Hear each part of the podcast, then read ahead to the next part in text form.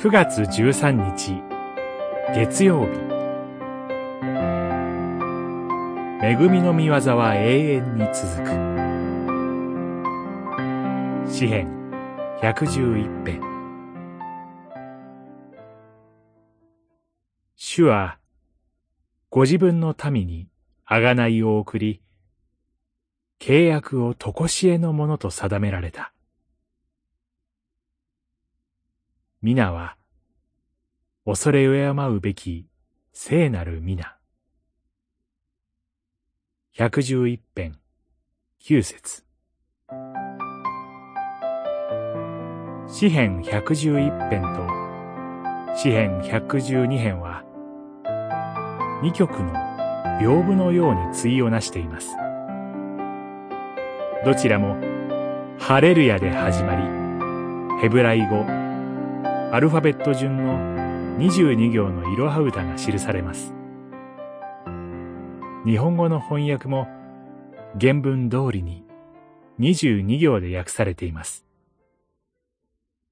この詩篇は、人々の集い、改宗が、主なる神の素晴らしい見業を数えながら歌う歌であり、礼拝で歌われる賛美歌です。覚えやすいいろは歌として、人々に愛称されたことでしょう。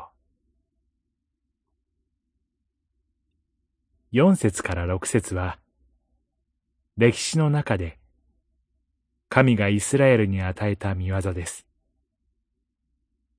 民は足の海を渡りました。それにもかかわらず、荒れ野で金の子牛を礼拝しますが、再び十回が授けられました。神は、ご自分を、恵み深く、憐れみに富む神と宣言されました。